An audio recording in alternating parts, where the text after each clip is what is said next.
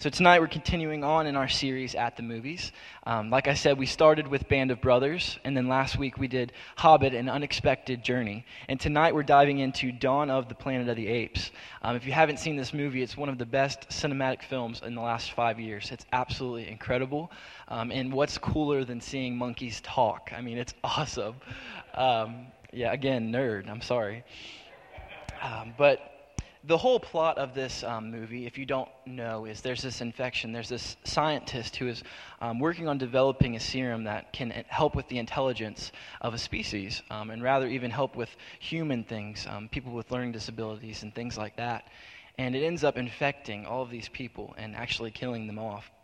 And in Dawn of the Planet of the Apes, we see this tribe of apes, and we see uh, this human camp of survivors who need water to survive. And the only thing that can provide that water and that power um, to run their camp is a dam. But the dam is in the monkey's camp. And so we see this war between species. Um, but the underlying tone, the underlying theme of the entire movie is the apes want to blame the humans for their problems, and the humans want to blame the apes for their problem. And the reality, guys, is we live in a day and age in a society that's all about saying, it's not my fault. Um, we've learned to practice this blame game, and we know it, and we know it well. I want to start tonight with a clip from the movie, so just watch this and look for this idea of the blame game. You know the scary thing about them? They don't need power. Lights, heat, nothing. Hey, pal. That's the advantage. That's what makes them stronger. Malcolm, I'm thinking one of us should stand guard tonight. With what? They took our guns. If they wanted us dead, we'd be dead already. Maybe they're just taking their time. They already killed off half the planet already. Come on. What? You can't honestly blame the apes. How else am I gonna blame? It was a simian flu. It was a virus created by scientists in a lab. The chimps they were testing on didn't really have a say in the matter. Spare matter. me the hippy dippy poop. You telling me you don't get sick to your stomach at the sight of them? Huh?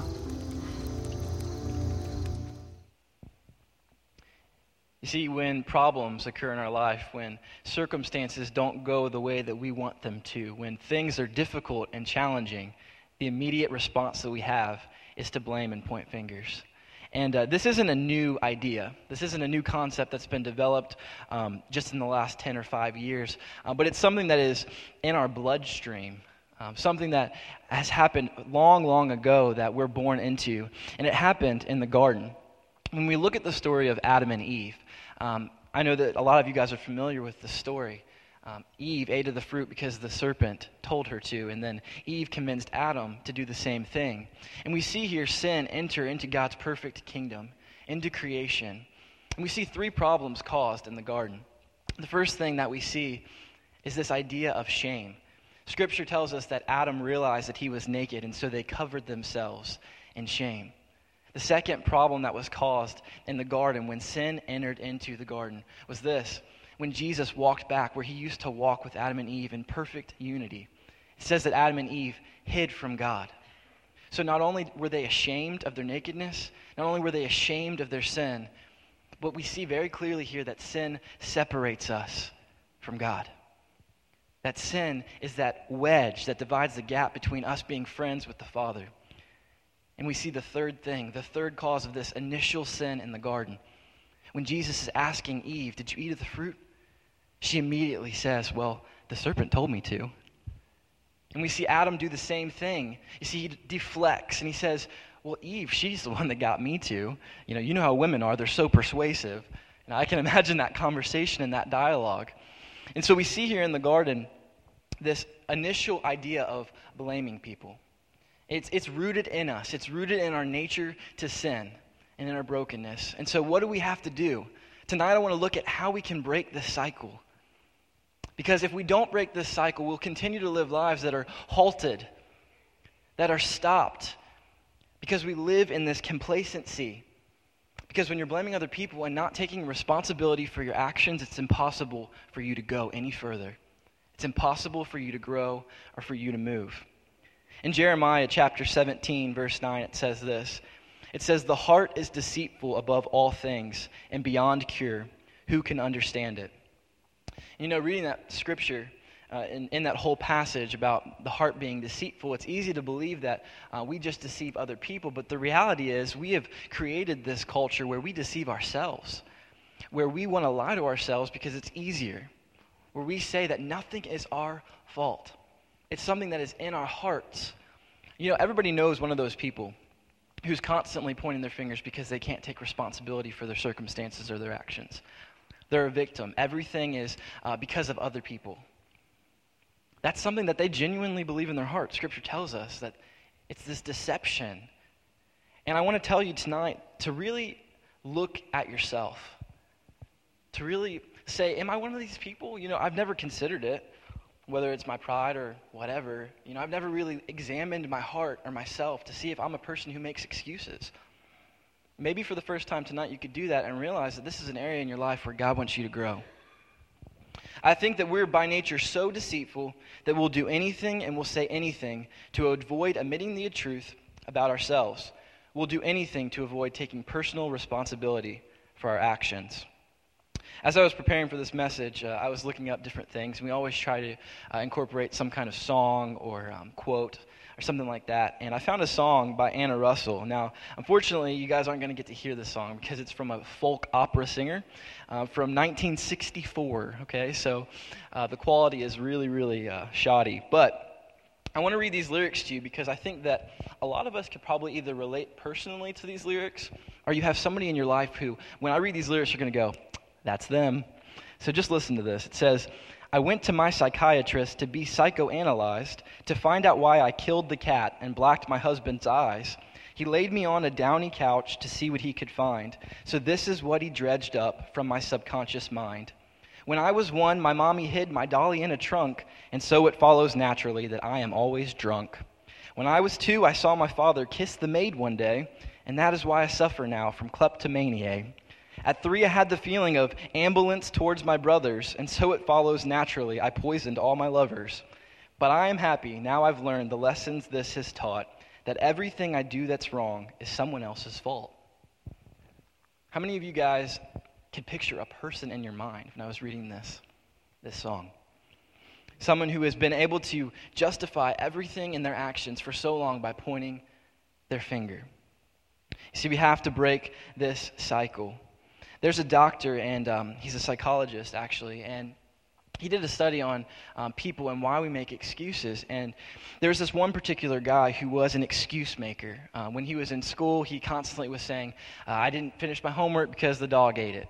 Uh, when he got his first job, he was late for the first day because his car broke down and he got a speeding ticket on the way. And his mom called him, who's dying of sickness, and yada, yada, yada. He had every excuse in the book. And the psychologist looked at him and he said, I have a cure I have a cure for your need to offer up excuses and to place blame. And I think for all of us tonight, if we can do this, if we can do this, this is the first step in correcting this problem that I think a lot of us struggle with. He said, instead of using an excuse, the next time you're tempted to, the next time you fail to do something or achieve something, I want you to make this statement. I want you to say, Well, I guess I'm just incompetent to run my life. I guess I'm just incompetent to run my life. Guys, I don't know about you, but I don't want to look somebody in the eye and tell them I can't run my own life. It said uh, in the study that this guy did it about two times before he realized that he could actually stop himself from using excuses. And he slowly but surely started to do things. Slowly but surely started to make those deadlines and show up to work on time because he refused to say that he couldn't run his life. He wanted to prove a point. How many of you guys right now are living a life that says, I can't run my life? I can't move past this circumstance. I can't move past this thing that this person did to me. How many of you are choosing to live in that apathy? If that's you tonight, would you make the choice so you don't have to say, I guess I'm just incompetent to run my life? You see, I think when we make that statement, we learn three things. I think the first thing that we learn is we all make a lot more excuses than we would like to admit. Uh, I, I, encourage you to actually do this. Um, I did this for the, all of last week. I counted every time I wanted to make an excuse. Any guesses on how many times I went to make an excuse? Just shout them out. Close. 12 times, guys, in one week. Now, I don't think I'm that horrible of a person, okay? So um, I think 12 is a pretty average number. But 12 times, I didn't want to take responsibility for my own actions. 12 times, I wanted to point the finger instead of looking at myself and allowing God to show me what I needed to work on. See, what happens is when we deflect things and we put them on other people, what we're doing is we're not allowing God to actually do a work in us because we aren't looking at ourselves. We're looking at other people. And that's no way to grow. I think the second thing that we learn from this statement is it's actually possible to break the pattern of excuse making. It's actually possible to do that. I know so many people that when I talk to them about um, why they are in the situation that they're in, that their immediate response is, Well, you just don't know my mom and dad. You know, my dad, he was a drunk. He was an alcoholic. He, he beat my mom. He beat us kids up. And my mom, she was a bitter old hag. And so, because of them, well, of course I'm bitter. Of course I'm hurt. I could have never been anything because of who my parents were. Don't you know what my last name is? And I want to tell you guys tonight if that's you, if you've been caught in that situation of identifying yourself by your family lineage, that you are not your family tree. You are not your family tree. And I want you to remember this saying I am not my family tree. I'll grow my roots and change my leaves. See, the reality is, guys, using that as an excuse is pretty lame because the reality is God is wanting to do a work in you. But first, you have to grow your roots into the soil that God has placed you in. That means being in community. That means coming to church. That means diving into the scripture and the word and allowing Him to do a transforming work in your life. God doesn't just say when you become a Christian, He'll give you a better life, He says He'll give you a new life. A new life. That separates you from that family name. That separates you from the brokenness in your family lineage. And so I don't care if you have a genetic disposition to be an alcoholic. I don't care if your mom was bitter. That doesn't mean you have to be. You see, we don't have a, a, a control over a lot of things in this life. You'll learn that more and more. I know I have. The, the older I get, I realize how little I actually am in control of. You know, it's hard, it hurts to realize that we're not in control of other people's actions or choices. But we are in control of how we respond to circumstances and how we respond to the way people treat us. But you have to make a choice. And you have to choose to live a life that is uh, um, worthy and according to the scriptures. It's on you. The third thing is this change is impossible. Change is impossible unless you actually admit that you have a problem. This could be said for a lot of different things. You know, when you deal with somebody who has an addiction or a struggle, they're constantly a person who says, Oh, I can stop at any time. You know, I don't have to do that. But the same is true with the way that we sin. The same is true with this concept and idea of putting blame on other people. We say, well, I can actually take responsibility. And if I, I really wanted to, I could do this, that, and the other. But you'll never change until you can say, God, I am broken. I have a problem. This is an issue in my life, and I need you to come into my life and restore me. You know, that's something that we saw the beginning of this service. A man who came forward and said, You know what? I messed up. I have a problem. And God, only you can fix it.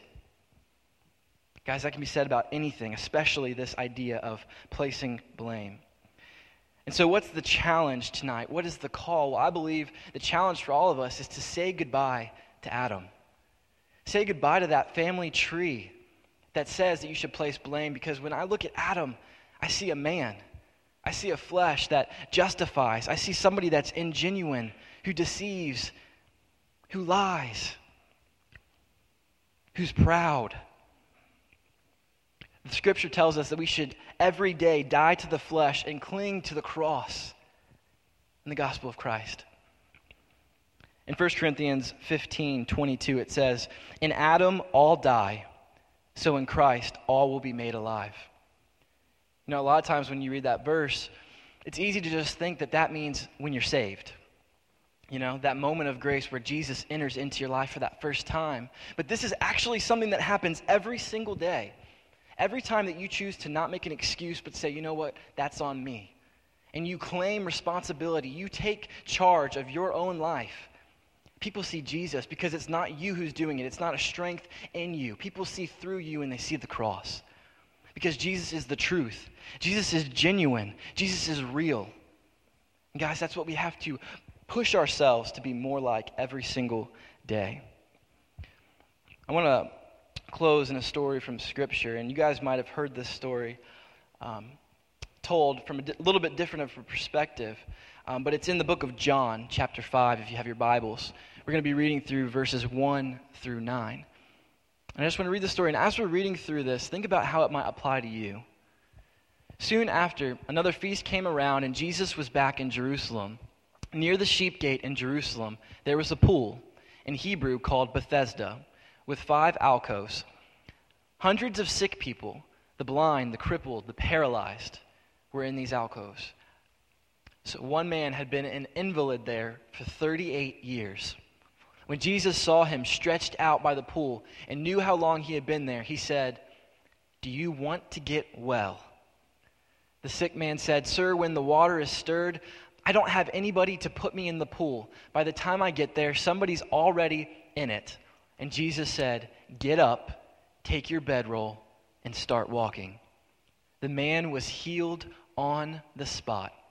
He picked up his bedroll, walked off, and the day happened to be on the Sabbath. Guys, when I read that story, I see my own life at times. And I see this pool of Bethesda, this place of healing. Maybe it's this sanctuary. Maybe it's a circumstance that God has put you in where you're surrounded by a group of believers who want to pour into you and be that healing water in your life.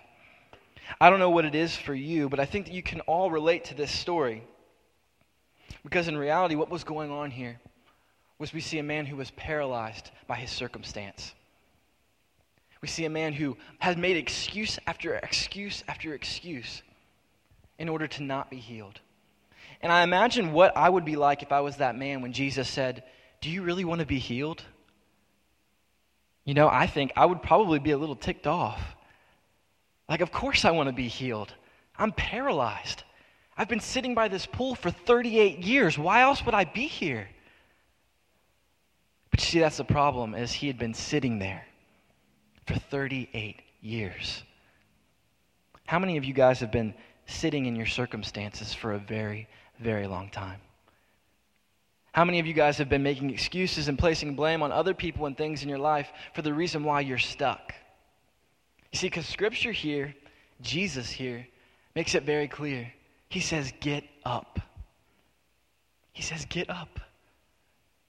And that's when healing occurs. See, guys, tonight, all of us have to learn how to get up.